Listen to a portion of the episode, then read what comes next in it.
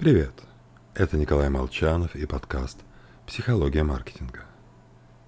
Сегодня мы поговорим об эффекте ореола в бизнесе. Но сначала представим типичный центр телефонной поддержки клиентов. Иногда оператор может решить проблему самостоятельно. Ну а порой, в силу сложности вопроса, переадресовывает звонящего. Естественно, что клиенты оценивают качество работы первого оператора выше, чем второго удивительно другое. Розенцвейк указывает, что почти 60% тех, чью проблему решили быстро, говорили, что оператор снял трубку незамедлительно.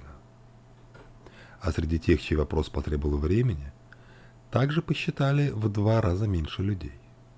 Более того, еще 18% сказали, что ждать пришлось очень долго.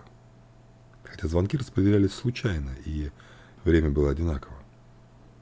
Это одно из проявлений эффекта ореола. Его суть э, – представление об одной черте личности переносится на другие. Ну а здесь общее впечатление в обслуживании повлияло на впечатление от отдельных характеристик и то, как они запомнились. Аналогичным образом аналитики подходят к оценке компании. Если выручка и прибыль идут вверх, ну кто решится критиковать? Максимум признают – отдельные ошибки. Пока бизнес в целом успешен, никто не скажет, да они со своей метой стремятся к краху. Когда общая репутация крепка, не принято сомневаться в открытую. Точно так же оценивается экспертная команда. Если проект успешен, хорошо все.